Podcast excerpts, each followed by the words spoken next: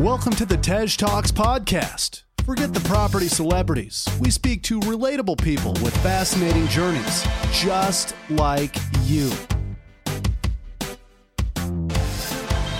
Hosted by Tej Singh, we bring you new stories, life changing deals, and expert advice every week.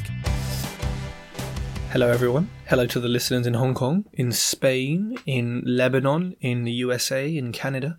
Those listening at 4 a.m. Mm-hmm. I see you. Good, good. Keep it up. I don't know why you want to hear my voice that early in the morning, but hey, fair enough.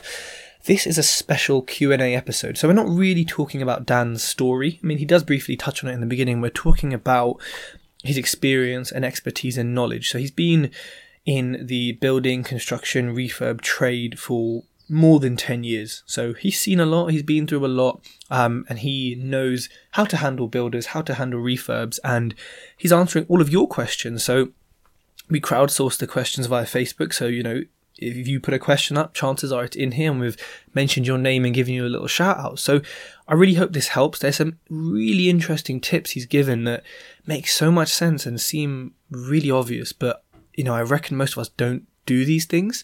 Um, but it's what will separate you from having a bad experience with a builder, which, you know, potentially is inevitable at some point to having a, a really, really good experience. So have a listen, see what you think. Um, this is part one. Part two will follow shortly afterwards. If you haven't left a review, please do. And here we go. Dan Hulbert, welcome to the Tej Talks podcast. Thank you for having me. No problem at all. You know, I'm quite excited for this. This is the first Q and A special, um, and I've got a a master builder, expert, coach, property investor. I mean, the list goes on, right? So, um, you know, for those people who who don't know you, and then this podcast is is less about your story, but more about the knowledge and process and expertise that you have. Um, like, tell us, you know, who are you? So my background is a 15 years practitioner experience uh, in the building industry. Uh, it started uh, helping my dad on a few flips, uh, but basically on the tools um, to now running my own projects for my own investments, uh, whether that's a portfolio or development. Uh, so that's that's kind of like short, short and sweet journey, but there's been a lot of in betweens. so started in maintenance um, as a as a contractor uh, after I was working, doing a bit with my dad. And then um, I decided to go out on my own and set up my own building company. So it kind of, you know, grew from there really. So it was maintenance first, then working on kitchens, bathrooms, and things like that. We did a lot of uh, disabled adaptations for uh, for for local councils, so wet rooms and door widenings for wheelchairs, etc. Uh, and then I started working with private clients, doing their kitchens and bathrooms. And then I was like, well, okay, let's do some bigger stuff. So we started doing extensions, and you know, like the the sort of standard lean to three meter extension, knock knock knock it through, big open plan kitchen, etc. That's kind of what we did as a bread and butter uh, business, um, and then we started doing a bit more bigger. Um, maybe maybe incorporating the loft and the extension and a full refurb. Um, and I think the biggest value project I did for a domestic client was about 350,000. Um, like converting a, a, this this bungalow um, into a, like a five bedroom house, uh, which was lovely. It was a beautiful beautiful property at the end. She spent a lot of money on the products really, but um, yeah, it was really really nice. And in that time, I just sort of you know my property education knew a little bit um, on the tools with my dad when he was flipping back in 2003 4 and uh, I just decided to get myself educated. So I, as most people I think do now, is go online, see what's about. Uh, found that there was a few networking meetings in London and, and one in Kent in specific, specifically. Um, this was 2010, 11, something like that.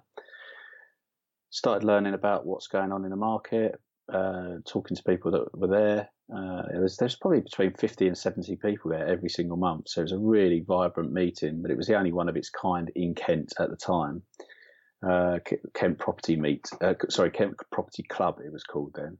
Um, yeah, loved it. You know, learned more. So I started working with property investors. Slightly changed my niche, um, and yeah, did about four or five HMO conversions for one particular investor in a year.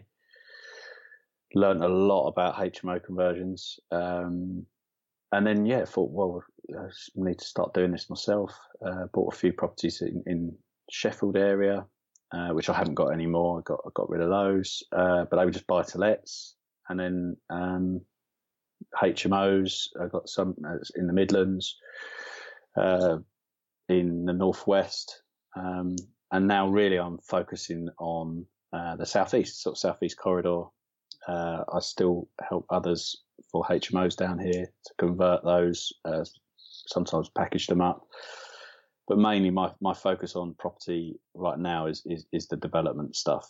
Um, is developing uh, new builds really uh, from scratch, uh, whether that's get planning on it or um, or something that's got planning and we can really look at how we can budget really well for it and procure the procure the properties, uh, procure the material. Sorry, a lot cheaper. So yeah, it's kind of like an overall. But in that in that time, consultancy and coaching is is is, is come up, and it, it's consultancy, but it's more mentoring really, um, specifically around how to work with the build side of property. You know, all the refurbs and the construction and budgeting. And I know we've got lots of questions around that today, which I'm you know happy to answer because it's what it's all about. But I basically yeah mentor around that side, and then I coach because um, they're two different things. In you know, the coaching and mentoring are totally different. Um, so coaching is more about accountability. It's more about the answers are within you. So I'm just trying to coax those out and get you to um, focus on the right things for you that work for you because everybody's different. So yeah, coaching's uh, I love coaching. I Absolutely I'm, I'm in love with coaching people. Just, I just, I just love it. It's just brilliant. Just working with people to help them move forward is, is fantastic. It's a really good feeling. So, um, yeah, that's kind of, that's where I'm at. That's what I'm doing. Um, yeah, I'm enjoying life. Wow. Love it. And, I think you know by the sounds of it, you're the you're the perfect person to answer these questions, right? So um, yeah, let's let's so. let's get first, you know, let's get into that that costing question. Now, you know, I've tried to sort of work it out myself. I've asked my property investor friends. I've, you know, it's all over the communities as something that seems a, bit of a, a, dark art. And the first question um, comes from Luke Brindley, and he says, you know, essentially, how do you calculate build costs for a new build, and then also how do you calculate build costs for conversion projects? So, Luke, calculating build costs for new builds and conversion projects. Um, obviously, there's slightly different uh, aspects to it. So, new builds, um, you know, people do have a rule of thumb for square meterage, uh, and it does depend on where you are in the country to what you can allow for. Uh, so, for example, down here, we've got a project right now that we've got going on that's going to be two houses. It's going to be a pair of semis. Um, and our and our build costs for those are going to be a very high spec. Now, I'm allowing £2,000 a square metre. However, I know I'm going to get it well under that because what I look to do is procure the materials myself uh, within the SPV, so in the special purpose vehicle limited company for that particular development. And then I get the contractor to do all the labour uh, or contractors to do all the labour. And those contractors won't charge me VAT because they're on a new build, it's 0% VAT rated. But on the materials, you get charged 20%. But I'll set the SPV up as a VAT registered SPV and I can claim that 20% back uh, through the company because I'm going to be selling them um, at the end. If I was keeping them, I couldn't do that, but because I'm going to sell them, so I can. There's lots of ways that I can save money. So I've allowed them. That's the southeast corridor, obviously two thousand pounds. You could probably get it done a lot cheaper. Um, I know I'm working with a couple of guys that do things for around 1500, um, but they completely manage it themselves. They do a bit of the work themselves because they're in the in the game. So again, it it does vary. Um, I know there's people doing stuff in the Midlands, for example, for around 1200. Um, and that goes for extensions as well. So I'll probably ask a, answer a couple of questions later. Um, and in the north, right up in the north, I wouldn't know because I've never built anything up there. So it's it's not something that I I would. Uh, but it's not difficult to find out. You know, I mean, with all the social media groups and uh, um, and just generally, if you just went and asked a, a, main contractor what where where they're at, that's what that's what you should be doing. So uh, new builds, like I say, it can vary from anything from a thousand up to uh, about two thousand, depending on what you're doing. Okay, and then for conversion projects. Yeah, so conversions, everybody's, you know, I want a rule of, you know, I want a, I want a square meterage price. We got to remember with uh, a conversion or a refurbishment, whether it's a, a single to H, HMO or you know an office to resi, um, there's no real, in my opinion, there's no real square meterage price because it does vary. I mean, they are huge. You know, new build, you're the only real variable you've got is what's under the ground. You don't know what's under the ground, um, so you could potentially, you know, you need contingencies for groundworks. Whereas once you get above the ground, um, you know how much your materials are going to be. You know how much your labour is going to be. The only thing you might have variable costs in is if weather's really, really bad and you can't be on site, etc. But you know, there's, obviously smaller, smaller matters, but you know, there's variables there. But with conversions, there's variables in everything. Like it is, it's it's very difficult to give a pinpoint um, measurement. But if, like, for example, if we're talking HMOs um, in Kent, I think most people uh, are spending in this in the southeast corridor, or so in North Kent really is where it works for HMOs. Um, anywhere from seventy to hundred k uh, to convert a five six bed HMO, uh, all en suite.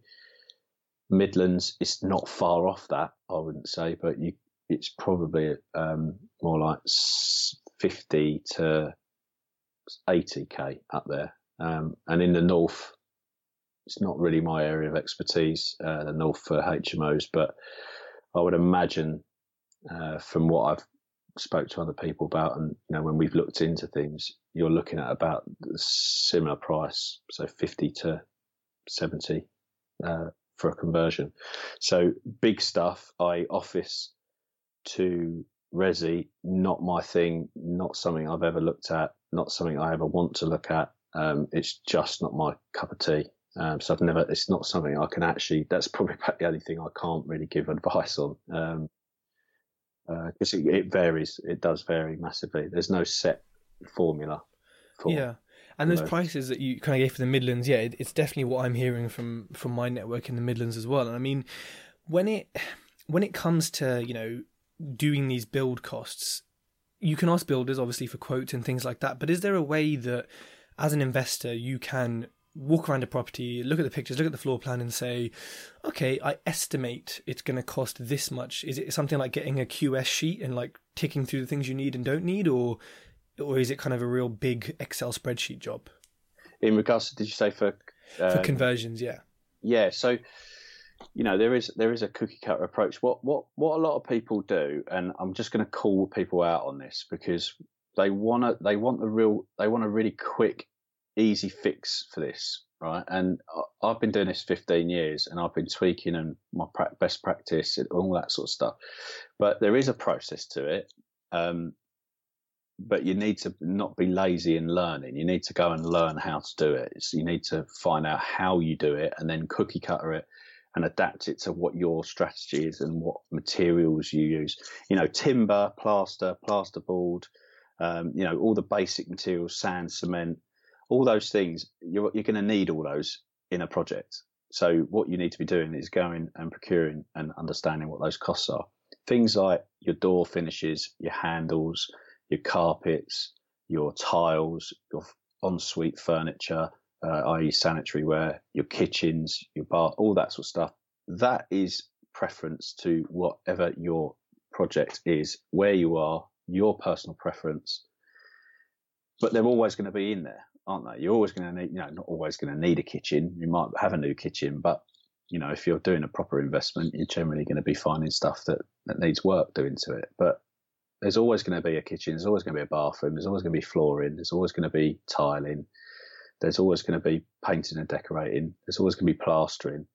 Um, sometimes it's more, sometimes it's less, but there's always going to be a certain element to it. So it's just breaking down those elements Um, and then in your area, working with your build team, you might have to do a build, a refurb, and then find out, you know, obviously uh, list. Um, it's not my strength to to do that sort of stuff. I'm not an analytical person.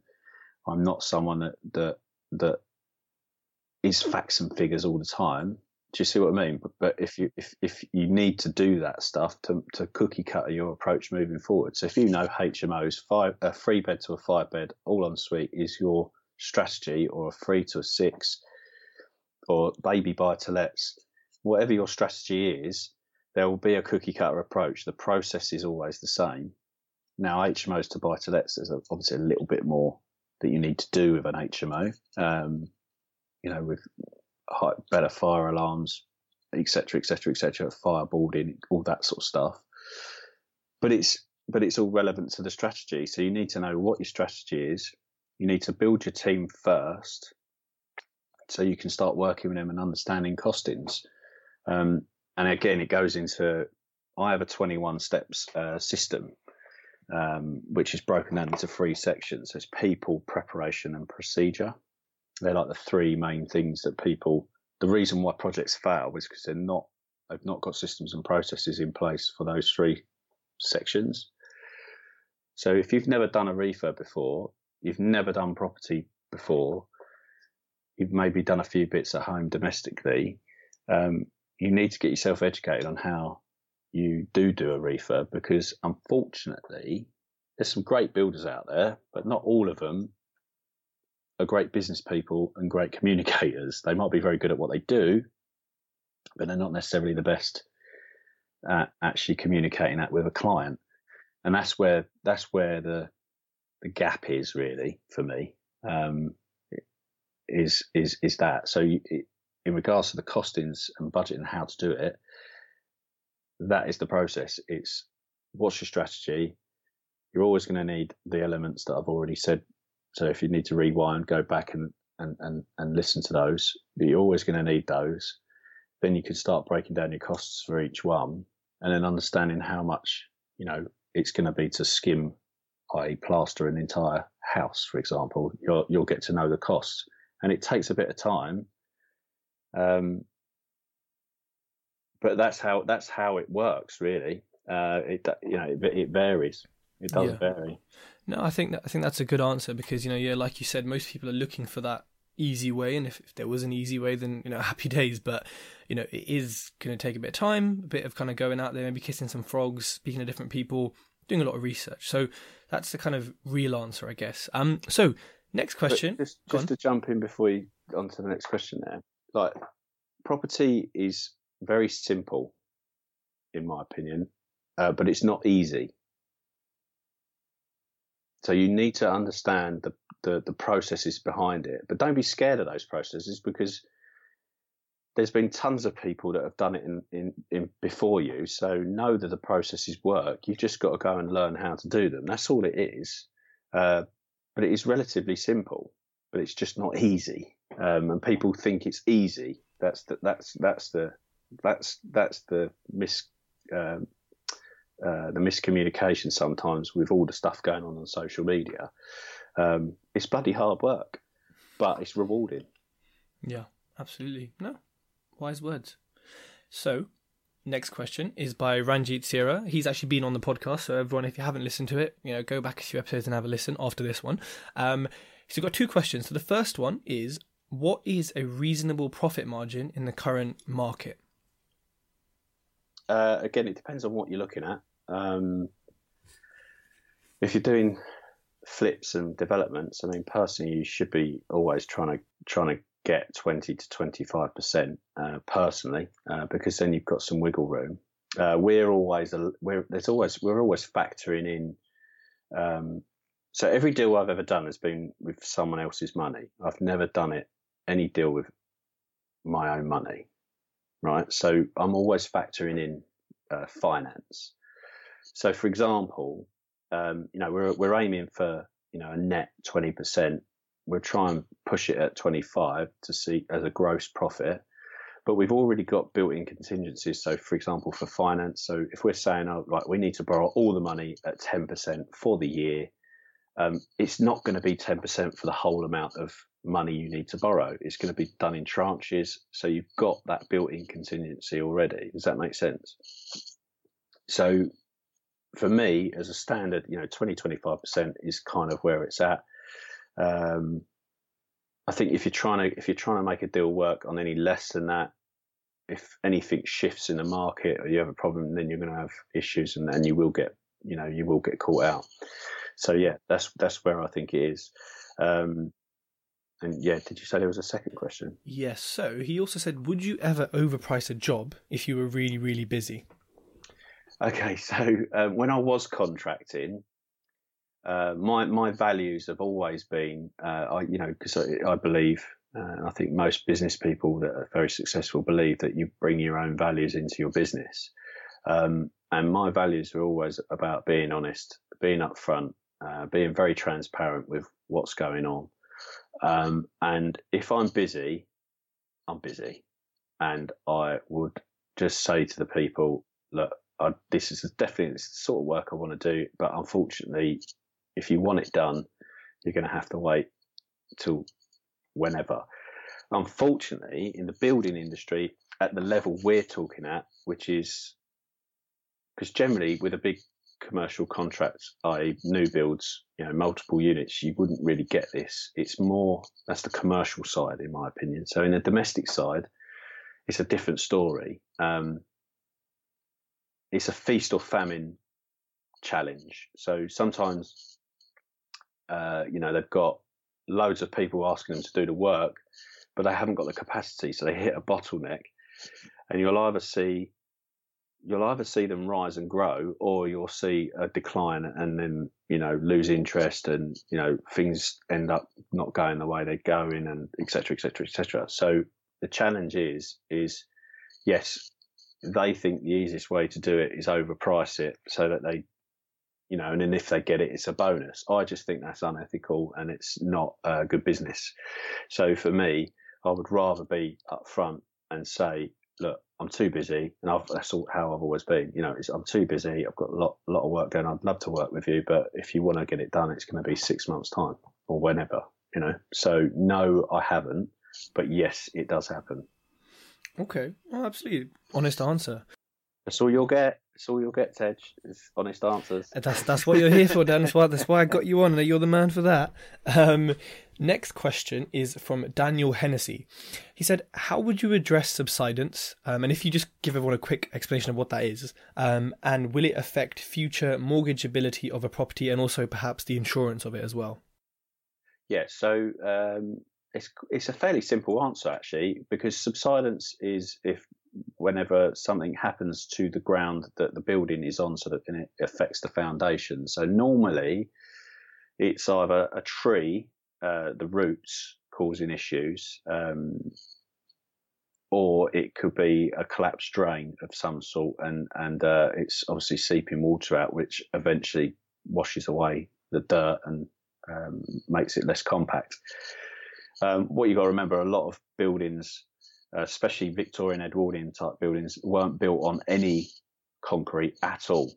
They were built on what's called a spreader footing. So it's built on like a, almost like a pyramid, um, stepped up. Uh, so it spreads the weight, um, and that's just built on solid floor, solid ground. Uh, so yeah, it wouldn't have had any concrete. So if you can imagine uh, a drain breaking, and the water seeping out, that's just going to wash away that dirt that's underneath that spreader footing. So it'll cause uh, the building to shift. Um, now, the the the answer to the future mortgageability, etc. The fix is obviously you need to get someone that is uh, certified to do the underpinning.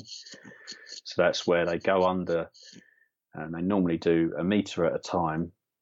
So they do one meter, lever meter, one meter, lever meter, and that's a cube, cubic meter. Um, I dig underneath and they pour the pour the. It depends on what they have to do, but it's generally underpinning is pour the concrete underneath and then let that go off for a certain amount of time, and then they they do the the bit that they've left in between. They then dig that out and then pour concrete underneath and pin it all together, basically. Um, it it doesn't it as uh, I mean, one of my business partners is a chartered building surveyor, and Rick Spalua. It doesn't it doesn't if it's done properly and it's certified, it's actually more structurally sound now than it was before because it's got a concrete footing underneath it. So, um, in regards to mortgageability, um, as far as I'm concerned, and and I've I know this because I've spoken to building surveyors and stuff in the past. They don't seem to think it does affect it. If if anything, it may you know you'll still get mortgages basically. Put it mm. that hmm. way. And how do you work out the cost of fixing subsidence? Obviously, you need to speak to a specialist kind of engineer, I guess. But... Yeah, it's not it's not really something that the, the, the easy answer is go and speak to specialist uh, structural builders that that deal with this stuff, and you know do the normal process where you go and get uh, several quotes. Now, the easiest way to find them is phone structural engineers locally to you um, and say, do you know any? Have you got anybody you can recommend? um, that can do this type of work that is certified, and that's that's the best way to do it. And then you can get some average prices across those those people. Um, but you do need some. You don't want to just get a Joe Bloggs builder to do it. It needs to be someone that is specialised in doing um, structural building work. Okay. Good, good answer. Cool. And then um, Katerina Maiolini said, "What guarantees can you offer?" And I think this is in the sense of, for us as an investor, using you as a as a builder or a contractor, how can you guarantee to the investor that you know it will be finished by a certain date and a certain quality, and you know everything that's sort of in the schedule of works will happen? Yeah. So in, the, in again in the commercial world, you would do this under a contract, and it would stipulate all this in a contract, so timescales, uh, payment schedules, um, finish, who's responsible for each each thing, so design um, and the build. Um, so, but in a lot of these smaller projects, it's very difficult for getting a contract to work under a JCT contract, which is a joint contracts tribunal. So it's an official builder's contract um, or building contract like under a, a minor works contract. And with a lot of these smaller projects, people don't, well, they, one, they don't even know they, that they exist. Um, two, a lot of builders don't even know they exist. Um, and three, trying to get a builder to work under a contract because um, unfortunately we have a bit of a scarcity about getting a good builder on board. So if they've agreed that they want to do the work, and you say, right, we've got to put a contract together, you people are scared that they won't want to do the work because they're under a contract. In my opinion, if they won't work under a contract, I wouldn't use them. And I'm talking from personal experience because one of uh, a few years back, a good few years back now, never ever had any issues. And uh, this one particular project, um, I had a lot of stuff going on. Um, my wife and I were doing fertility treatment. Uh, we were, I had way too much going on. I, capacity was ridiculous. Um, plus, I was trying to do two flips on a property in the north, and I had to build. Uh, these builders do this job for me, and they didn't do it properly, and it caused structural issues. Um, and it ended up costing me eighty thousand pounds personally. Ooh. So it's um, and, and we weren't under contract or anything. And, and long story short is uh, 18 months of heartache and anxiety. Um, and this is not to scare people. This is just to say, don't do what I did and not work under a contract.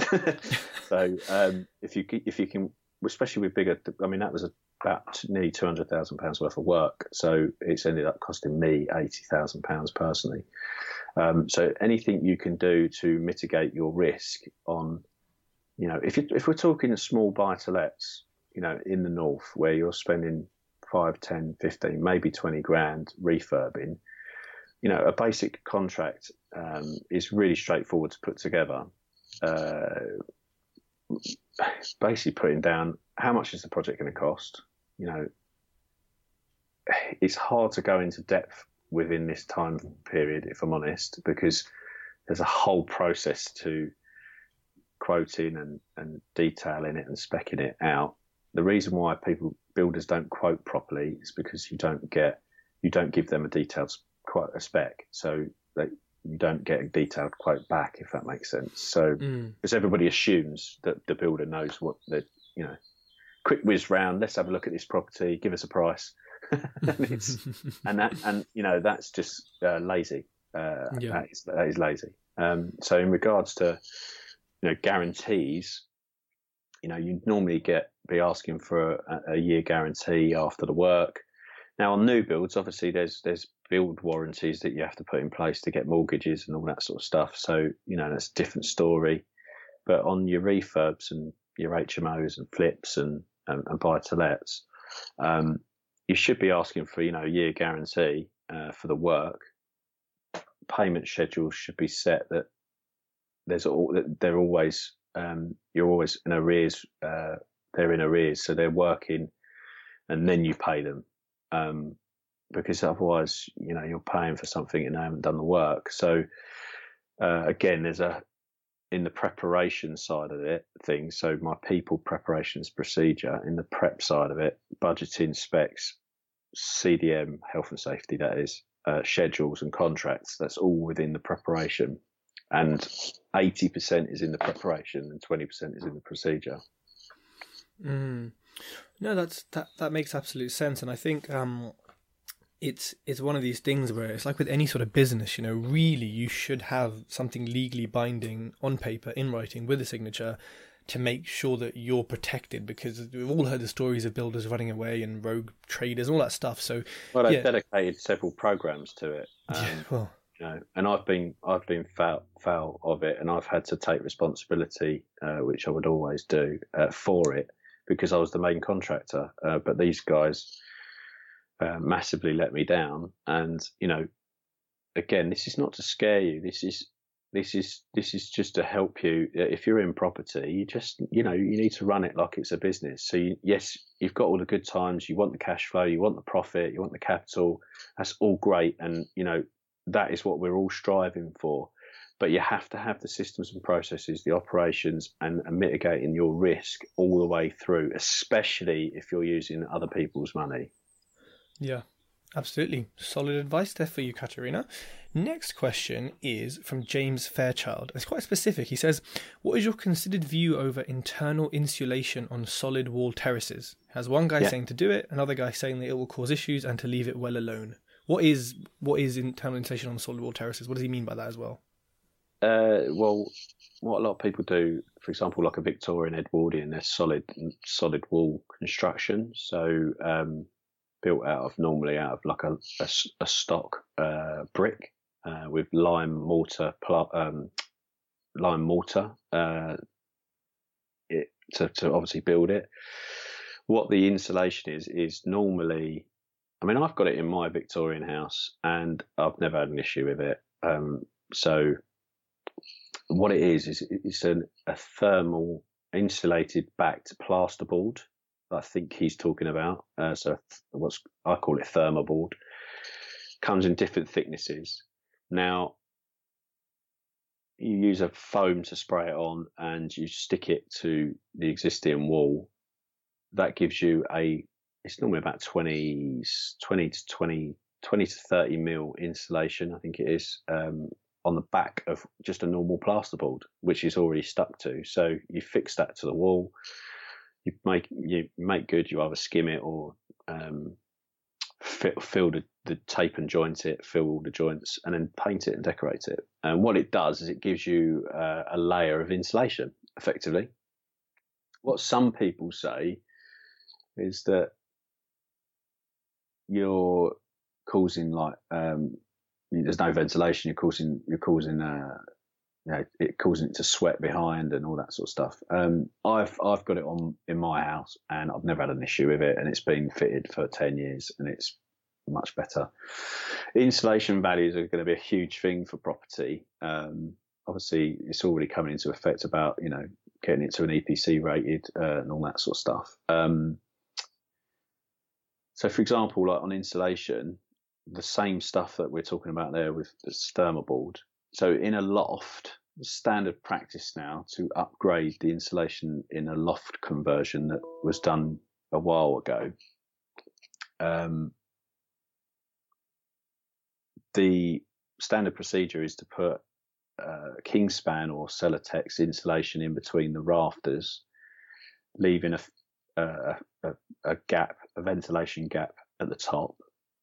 So when you're looking at the rafter, the insulation is flush with the rafter, and then underneath that, so inside the room, you would then screw and fix the thermoboard to the underneath of the rafter, and then you'd plaster it.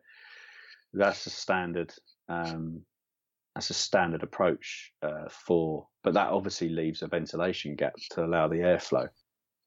Uh, what this one of the, these builders, one's probably saying, "Look, it's fine, the insulates it." The other one's saying, "There's no," you know. But I don't know the exact answer, but I've fitted it quite a number of times in Victorian properties, and I haven't, I haven't had any issues with it. So, okay, Cool. And then next one is from Scott Reed, and this is more of a personal one for you, Dan. He says, "How difficult did you find the transition from being on the tools to managing the re- to then managing the refurbs and construction side of things? And when problems were presented, did you insist on getting your hands dirty to fix them because you'd kind of been doing that for so long before?" So, um, my original, like, I'll just give you a quick transition here. So my original background was in is, was in um, operations in in retail, logistics, and, and freight forwarding. So that's where I originally originally started when I left school, um, and I transitioned from that into the building industry. And then from the building industry, obviously transitioning into the property stuff. So when I first got what I call properly educated in property through training and education and paying for that education, which I think if you want to do it properly, you do need to go through some form of education. Uh, personally, that's what I believe, because um, you can leverage obviously the knowledge. Uh, once you've done, once you've got that knowledge, I mean, I was, you know, I, I did my first one was in Sheffield.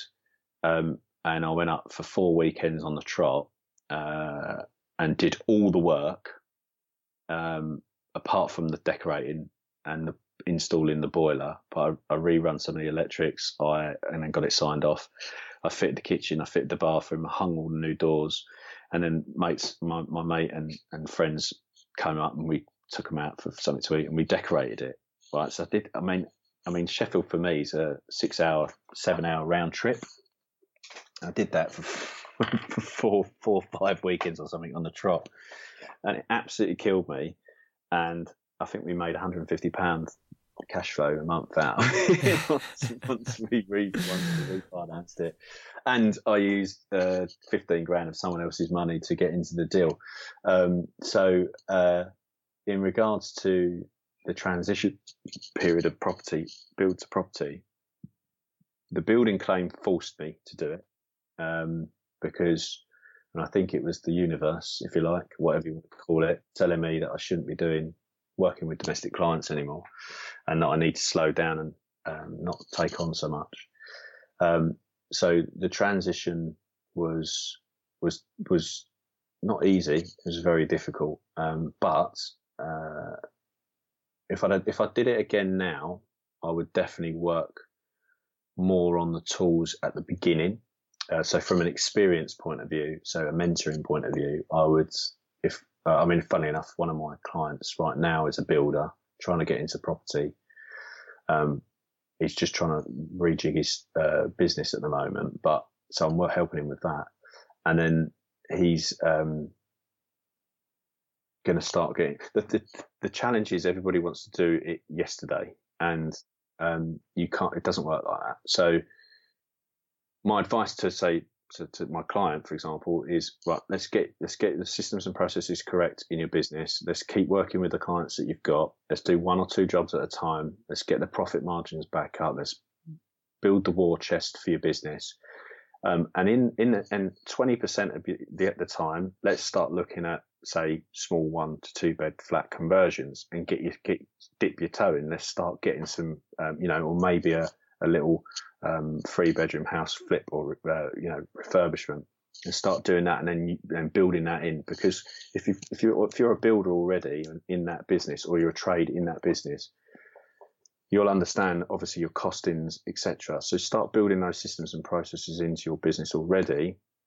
Don't get rid of the business because that's part of why you're getting into property, which is the mis- probably the mistake, in my opinion, the mistake I made. Um, so if I did it again, which I'm doing through my client, is that's how you should do it because you've got then you can utilize your experience. You can actually pay yourself um, in a job that's your job and not someone else's job. So you can start building your confidence and building your um, your pot, if you like.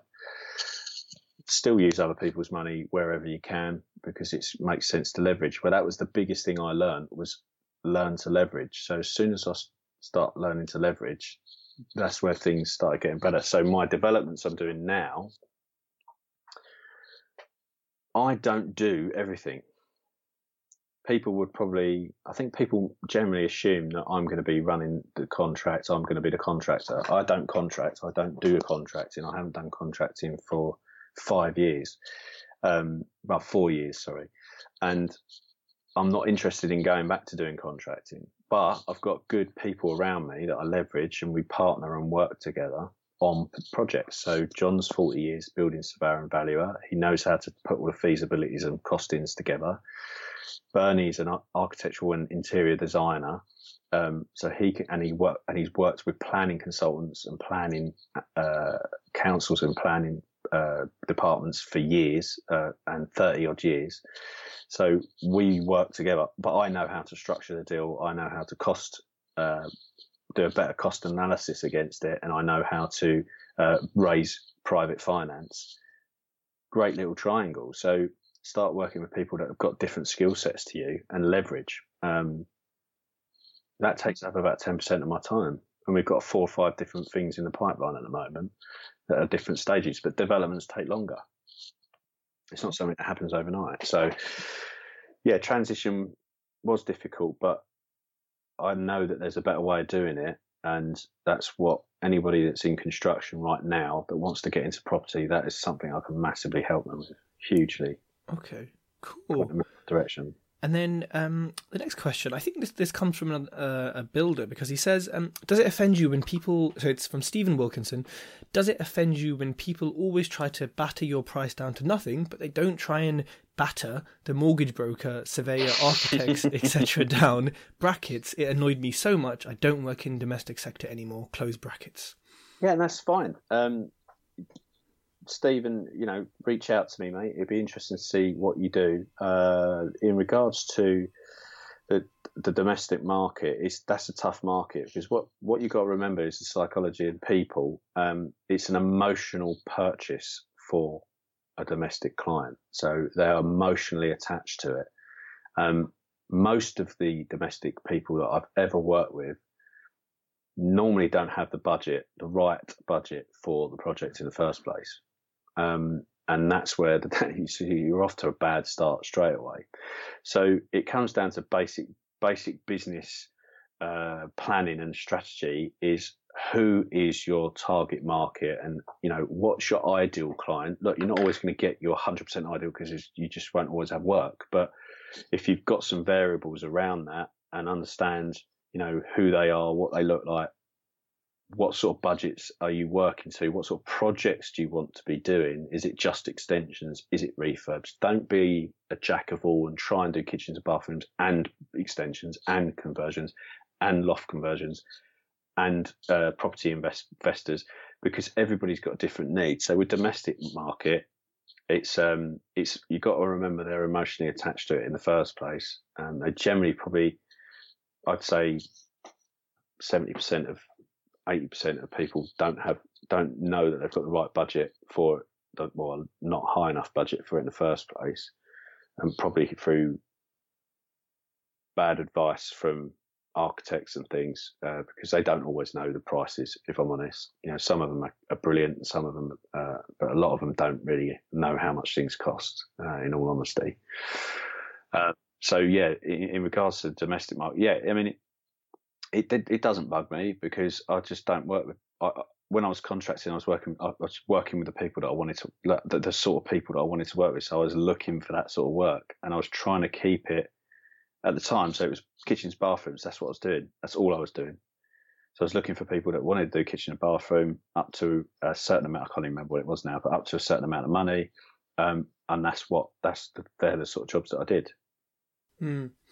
No, that that makes sense for any business, right? You know, understand your why, understand your target market. Who who are the kind of people that you're going to work with? No, absolutely. And and and kind of on that question, you know, when when people do sort of try and negotiate with you, do you see that as a normal part of business in your kind of line of work, or do you kind of think, oh, this is so irritating. Why is it happening again?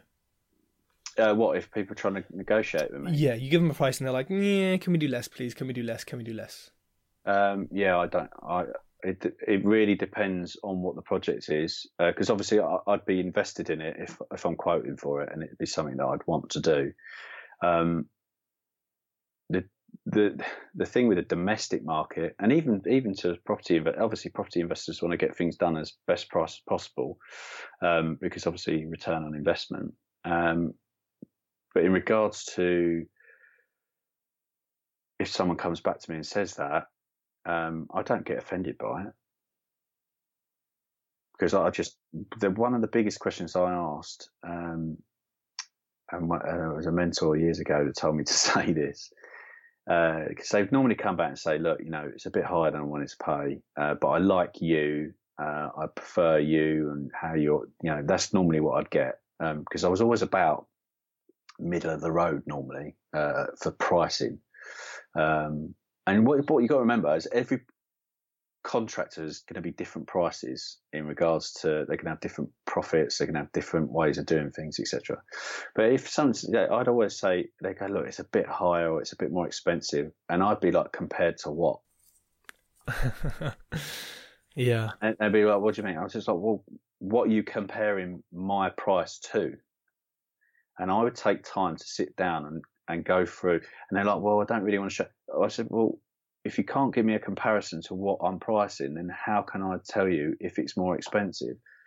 Because I would allow for a lot more in my pricing. Uh, so when builders quote, it'd be, for example, tile bathroom. Well, what does that mean? Tiling is different. Like, you know, tiling is different in any way. The, the, you know, if you're doing natural stone or ceramic, you're going to get a different labour price to each one of those. They'll, they'll charge slightly because natural stone takes more effort and time. Uh, and specialist cutting, you don't need a specialist cutter to cut a ceramic tile. You do with natural stone. So, um, and these are all the things that you that, that clients will not be aware of. But I will take time to explain that to them and say, look, this is why that is more expensive because you're going for that product.